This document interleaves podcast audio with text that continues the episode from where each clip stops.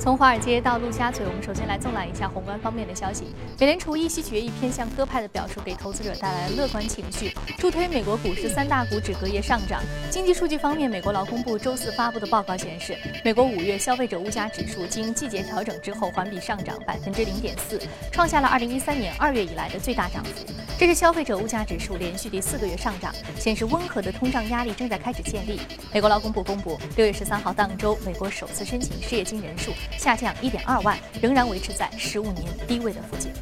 市场依旧关注希腊债务问题。在周四欧元区财长会议上，希腊和其债权人在经过了几个小时的讨论之后，依然没有能够就援助计划达成协议。债权人表示，希腊必须遵守援助协议，而希腊总理齐普拉斯对此表示不赞同。此前有很多欧洲官员认为，本周四如果不能达成协议，持续五个月的希腊债务僵局就会进入到新的关键阶段，届时可能没有足够的时间让欧元区债权国的议会批准新的协议。对此呢，欧盟理事会主席。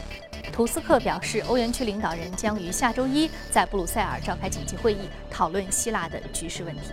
德国总理默克尔十八号在柏林表示，德国正在尽力使得希腊留在欧元区，但是希腊必须按照已签订的协议推行改革。默克尔同时提醒希腊抓住最后的时机，依靠救助以及自身的努力来摆脱危机。希腊央行十八号发布年度货币政策报告称，如果说没有办法达成协议，希腊债务危机或将失控，届时呢，希腊可能被迫脱离欧元区。Wo ein Wille ist, ist auch ein Weg. Wenn die politisch Verantwortlichen in Griechenland diesen Willen aufbringen, dann ist eine Einigung mit den drei Institutionen immer noch möglich. 在今天呢，欧元区财长会被普遍看衰的情况下，德国总理默克尔的表态似乎让这次会议不至于一无是处。就在昨天，希腊财长瓦鲁法基斯预计，在今天的会议上，希腊难以与债权人达成协议。而英国《金融时报》则是称，德国总理默克尔与财长舒伊布勒在希腊问题的分歧越来越大。那其实呢，这一次希腊债务危机有可能失控，届时呢，希腊可能会被迫脱离欧元区，甚至是退出欧盟。欧洲央行十八号宣布啊，已经通过了第四轮定向长期再融资的操作，释放了七百三十八亿欧元的资金。欧洲央行还发布了经济月报，称该行的资产购买计划进展顺利，积极效果已经显现。该行认为，欧元区经济复苏的范围呢要将更广，而且在极低的利率环境之下，货币及贷款增长将会持续的回升。塞浦路斯财政部长十八号表示，欧元集团已经审议通过了对于塞浦路斯经济的最新一轮的评估，塞浦路斯将继续获得救助资金。声明说，塞浦路斯经济正在走上复苏和发展的道路，而塞浦路斯在财政方面的表现很健康，调整正在有序的进行，而经济已经走出了衰退。俄罗斯央行行长纳比乌林娜十八号表示，尽管西方制裁仍然在持续，但是呢，俄罗斯经济已经开始保持相当稳定的状态了，并且有能力应对各种冲击。此前呢，根据媒体的报道，欧盟已经决定对于俄罗斯的制裁延长六个月，至二零一六年的一月底。好，刚刚我们纵览了宏观方面的消息啊，我们看到希腊方面依然是问题不断。那我们看到美股指数呢是受到这个生物科技板块的一波提振，纳指是出现了盘中的一个高位。那接下来我们再来看一下具体的涨幅啊，道琼斯工业平均指数上涨幅度是百分之一，那么纳斯达克综合指数呢涨幅是百分之一点三四，啊是一个大幅上涨的大幅收高的状态。标普五百指数上涨幅度是百分之零点九九。好，接下来我们再来关注到的是第一财经驻纽约记者葛维尔在收盘之后给我们发回的报道。早上，主持人受生物科技板块上涨的提振，隔夜纳指刷新历史盘中最高点位。纳指生物科技指数盘中涨幅达到百分之三，今年以来的上涨幅度则达到百分之二十四。而在经济数据方面，美国公布上月的 CPI 上涨百分之零点四，创下二零一三年二月以来的峰值，同比则维持不变。市场继续消化周三美联储会议结果，并且也关注希腊谈判的进一步走势。此前，美联储主席耶伦评价目前希腊的形势很困难。虽然单就希腊这个国家而言，美国对其风险暴露很小，但是由于希腊和三驾马车的谈判迟迟没有进展，耶伦认为存在扰乱欧洲和全球金融市场前景的风险，对美国也存在溢出效应。嗯，好的，谢谢格尔给我们带来的相关市场的点评。这里正在播出的《从华尔街到陆家嘴》。那首先在宏观的方面的消息呢，我们将首先来说一说啊，近期正经历着一波波动的创业板和目前正处于高点的一个纳斯达克之间可能存在的一些相似性。我们马上进入到今天的节目。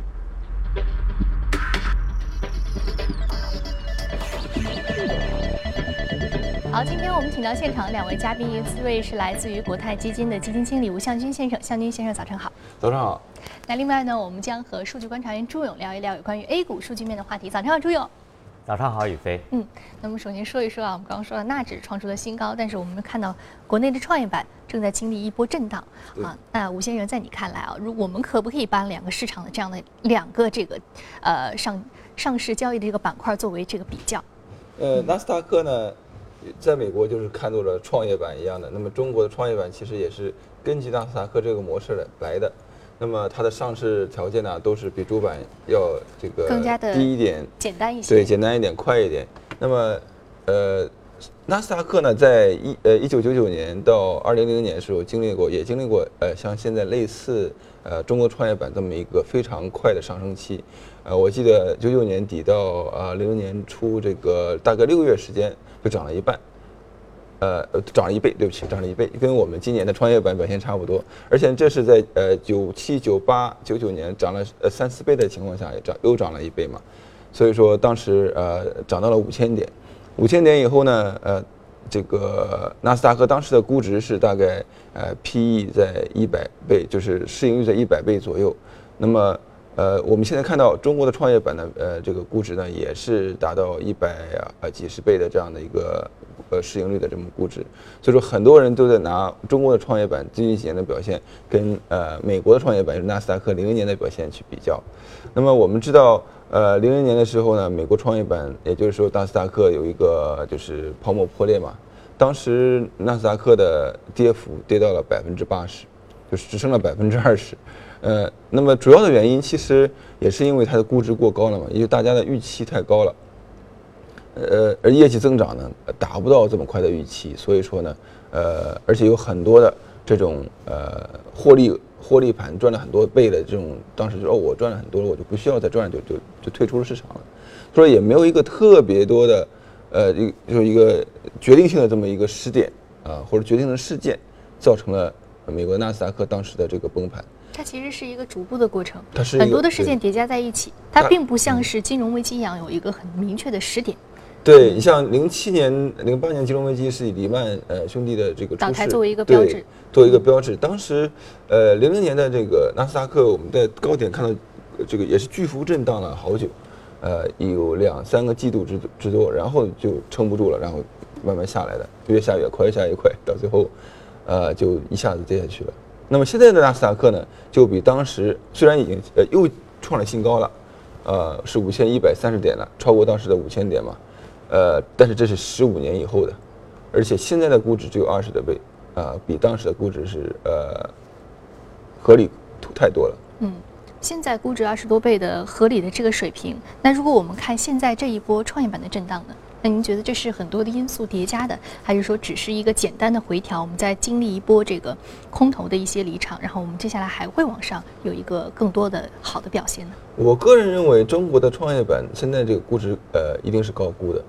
呃，而且就是在呃以后呢会有呃往下调整的这样一个相当大的空间。那么呃，但是是不是到了呃那个时点呢？我现在现在没有人能知道。呃，那么会不会再调整一一段时间再创新高？这也是有可能的。但是这样高的估值，我觉得呃长久持续下去应该是呃不容易的。嗯，所以你认为这个长久持续个高估值是很难的，而且现在很明显中间是有一些泡沫存在的。对。好，接下来我们再和周勇聊。周勇跟吴先生的观点是，创业板目前存在很明显的泡沫，而且未来可能会有一波泡沫挤出的事件发生。在你看来，你的观点是什么？呃，说我的观点之前，我还是罗列一下数据啊，因为创业板最近的走势啊，大家非常的担心啊，出现了暴跌，昨天是大跌百分之六啊，而且大家对于它的后期的走势，市场的分歧非常大，有的是呃觉得泡沫挤裂之后是可能会是断崖式的下跌，那有的观点认为呢，呃，创业板公司它可能会出现分化，好的绩优的公司还是会继续成长。那我们来看一下数据。首先，这张图我们搜集到的是二零零五年至今 A 股的证券化率。什么是证券化率呢？就是啊，股票的总市值和整个 GDP 的比值。结果我们发现，呃，最高值是在二零零七年百分之一百二十二点零六，是上一波的牛市。那目前截止到二零一五年六月十二日的数字啊，这个证券化率达到百分之一百零四点六三，已经是非常接近二零零七年的这个最高值。不过呢，还是有一些距离。根据巴菲特的分析，过去的八十年，当美国上市公司总市值占 GDP 的比率在百分之七十到八十的时候，买入股票长期持有可能。会让投资者有相当不错的收益，因此呢，他认为这个证券化率的比率最佳的范畴在百分之七十到八十，这是说的证券化率。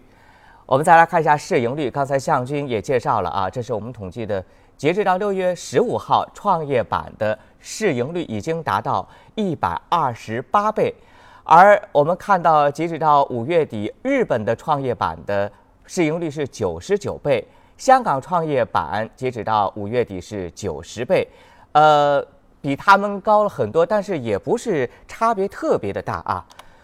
我们再来看一下创业板行业的分布：机械制造、计算机、化工，主要这三大块。另外呢，通信、公用事业、农林牧渔也是创业板内容的行业分布。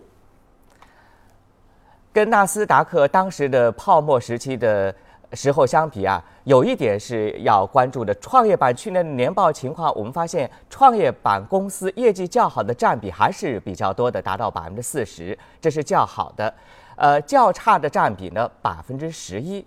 呃，我记得当时说过纳斯达克泡沫的时候，那些上市公司啊，虽然现在很多成为互联网的大佬，但是当时的业绩非常的差，都是负增长。那对于这个现象，呃，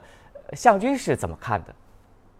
呃，我也同意，就是有很多的公司在创业板公司呢，它一定会以后会越来越大的，成为中国新经济的领军人物。呃，但是在呃很多这种呃呃，就是在市场非常狂飙的时候呢，呃，很多质量不太好的公司呢，也实上也跟着呃狂飙了很多。那么呃，在我觉得在市场调整的时候呢，会出现很大的分化的，嗯，就跟呃呃美国的这个创业板一样的。嗯，所以就是强者恒强。拥有泡沫的可能，它接下来泡沫挤出的这个可能性，然后这个下跌的幅度可能也会出现让人侧目的这样一个下跌幅度。好，非常感谢吴先生和朱勇对于这一波啊，我们看到这个创业板近期的一个可能会有的一个走势的一个简单的评价。那接下来我们再通过盘面了解一下格林涨的板块和个股分别是什么。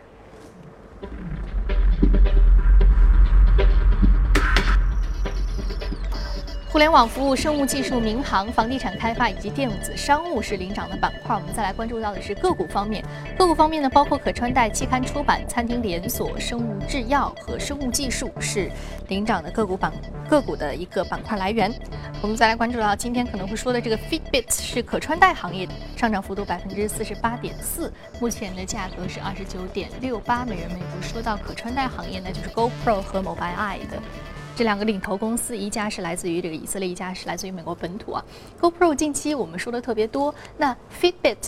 这样的这个公司呢，我们觉得是还是很有意思。它主要的一个产品是什么呢？我们看到它上市首日的上涨幅度就将近了百分之五十，一个大幅上涨的走势。它是专门卖智能手环的。那么我们中国现在有很多人在喜年轻人嘛，运动的时候戴个智能手环嘛。呃，它占了智能手环的市场，在去年来看的话是三分将近三分之二的这个市场。智能手环还有包括，其实有很多像三星也有，对，然后 j b o n 也有，对，然后那 Fitbit 呢？呃，Fitbit 呢，它是呃现在来看的话是苹果支持 Fitbit，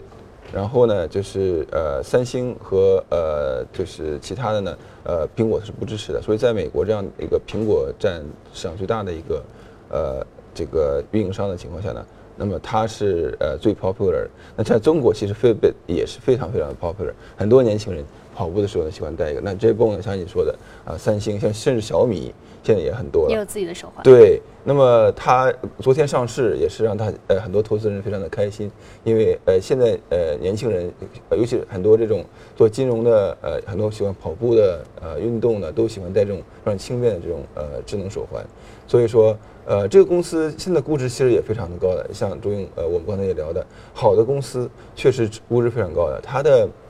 现在的这个销售每年增长是翻番甚至更多，那么呃它的估值呃昨天我们看到是呃涨了百分之五十之后呢，大概六十亿美元的样子，呃也是它的销售了近十倍的呃销售额的这个这个估值也是非常的贵的，但是投资人还是非常呃喜欢而且热捧这样的公司。嗯，我们看到它估值很贵，但是投资人热捧。很简单，就是我们可能主要的很好理解的一个原因，就是说智能手环、运动手环在整个市场上现在风靡的这种程度。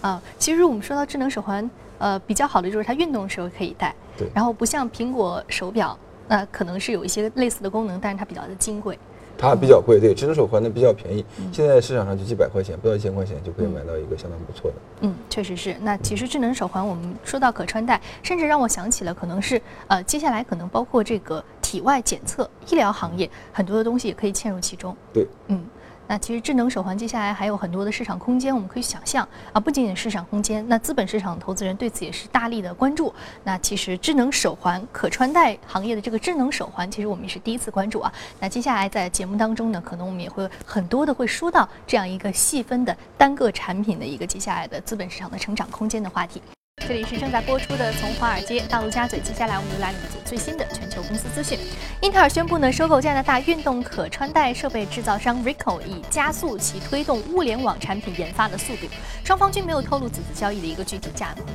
新闻集团周四宣布，计划开始派发一项每十每股十美分的一个半年度的现金股息，是自二零一三年该公司与二十一世纪福克斯公司分立之后的首次派息。此外呢，该公司还延长了一项俗称是“毒丸”，旨在抵御敌意收购的股东股权计划。巴菲特旗下的伯克希尔哈撒韦公司于周三行使一项认购期权，以近四十六点二万元美元的价格收购了亨氏食品公司大约是四千六百二十万股的股票，相当于百分之五点四的股份，其持股比例增至了百分之五十二点五，从而成为亨氏的控股股东。根据外媒的消息呢，今年麦当劳在美国运营餐厅数量将下降，这是四十年以来的第一次。目前呢，麦当劳在美国今年约有一点四三万家门店。好，我们简单的浏览一下公司资讯之后，我们再回到资本市场，看一看值得关注的个股和板块分别是什么。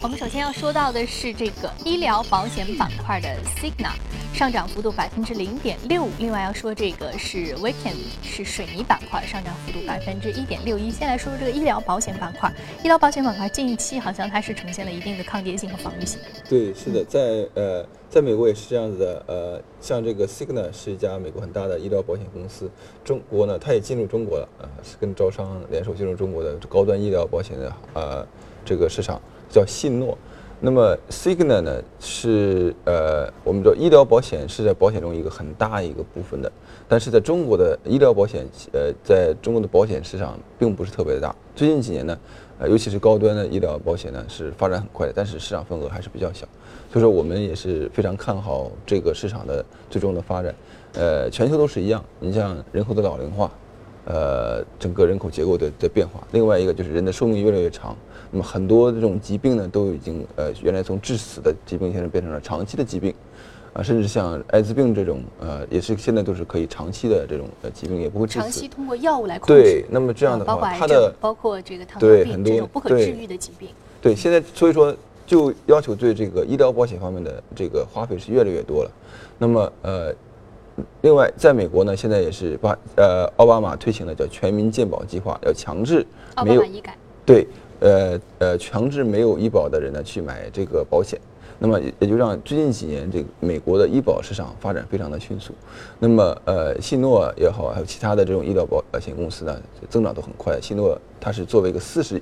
四百亿美元对四百亿美元的大公司呢，呃，今年以来股价增长将近百分之五十啊，相当可观，是传统行业，而且没有周期性的，啊，所以说大家都非常喜欢这种公司，呃，这种呃。这这个这个行业的整合呢，也是在美国呃现在也是比较快的，所以说呃这个行业也是具得到大家很多这个长期投资者的关注。嗯，长期投资人的关注主要是因为来自于还是美国所谓宏观政策的这样一个奥巴马医改的影响，使得整个美国市场的这个保险行业出现了一波快速的增长。对，而且像我们刚才说的，就是人口结构的人手结构的变化，还有包括这个医疗的进步。医疗的进步，我们这医疗的进步主要来自于这个药品价格，它依然还是相对比较高的。所以说，对于一些患这些疾病的人群来说，如果真的我们是终身服药的话，可能这个花费是很高的。因此，医保这一块的支出也是相当可观的。一定要有的，这是一定要有的。对啊，那那我们接下来也很好奇啊，A 股市场这个保险板块是一个什么样的？保险板块其实我们梳理的并不多。那我们知道美股市场上就是类似于这样的一个非常重要的这个重大疾病的啊这样一个长期服药的。这种巨额花费使得保险行业目前是一个比较大的一个支出。那接下来我们再和朱勇来聊一聊。朱勇，刚刚我们说到美股市场呢，由于奥巴马医改，由于人口结构，由于这个药品的不断的更新，所以说使得这个保险行业，尤其是这个医疗保险行业出现了比较好的一个未来发展的一个整合势头。那在你看来，A 股市场上是什么样的一个状况？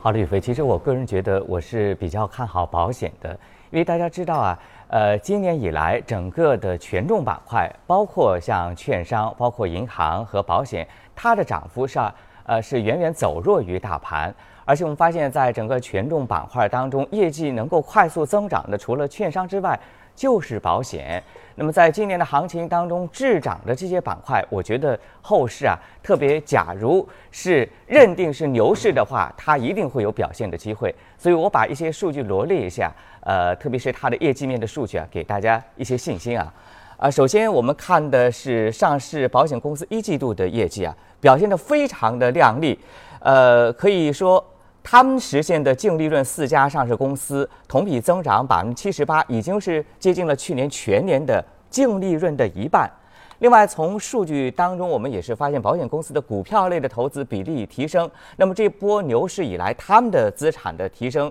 啊，对于呃它的帮助是非常的大。尤其是中国平安，呃和二零一三年相比，股票类的投资比例已经提升了百分之十。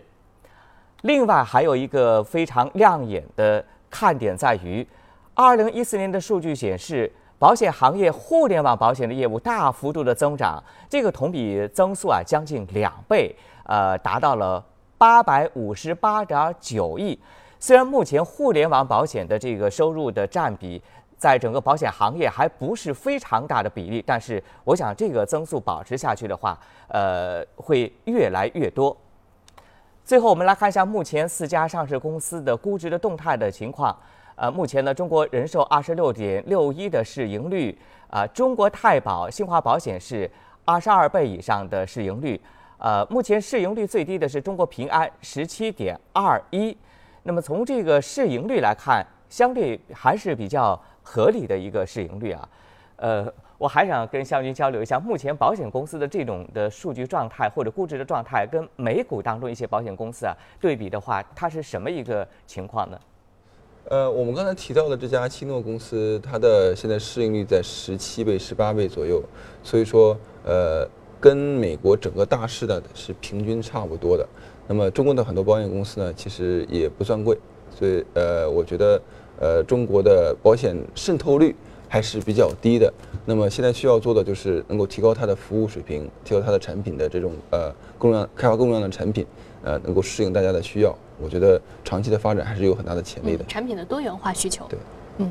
好，谢谢朱勇，也非常感谢吴先生啊。那接下来我们再说到另外一只个股，这个水泥板块的个股。我们上一次说到水泥，说是美国房地产行业的一个复苏，还有整个基建项目的扩张，所以说使得水泥的需求出现了一波大的、比较大的一个提振。那今天我们说到水泥板块，依然是这个点吗？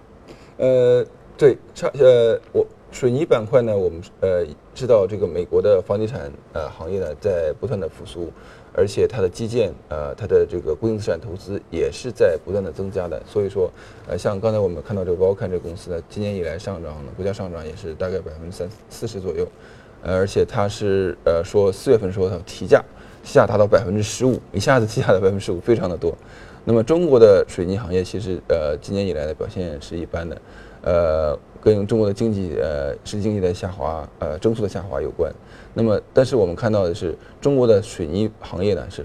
条块分割的非常的明显，就是没有一个没有这么几家大的水泥呃，我们知道有几家比较大，但是并不能够呃在全国范围内形成也比较呃大的这种竞争力，都是区域性的。那么，其实我觉得在这种熊市的过程中呢，呃。也是一个很好的机会，对大的水泥生产商，呃，这个呃吞并这个小的水泥生产商，然后达到这个呃行业的整合，然后消除这种呃这个落后产能，呃，都是有很好的一个机会的。嗯，行业集中度能够提高啊，那水泥行业的这个目前正在经过这个呃整个的兼并重组。集中度非常重要的一个关键。好，这里是正在播出的《从华尔街到陆家嘴》，非常感谢两位嘉宾的精彩解读。那有关节目的具体内容，您可以扫描屏幕右下方第一财经资讯的二维码，了解我们刚刚讨论过的相关板块和个股。此外，您还可以到荔枝和喜马拉雅搜索“第一财经”进行收听。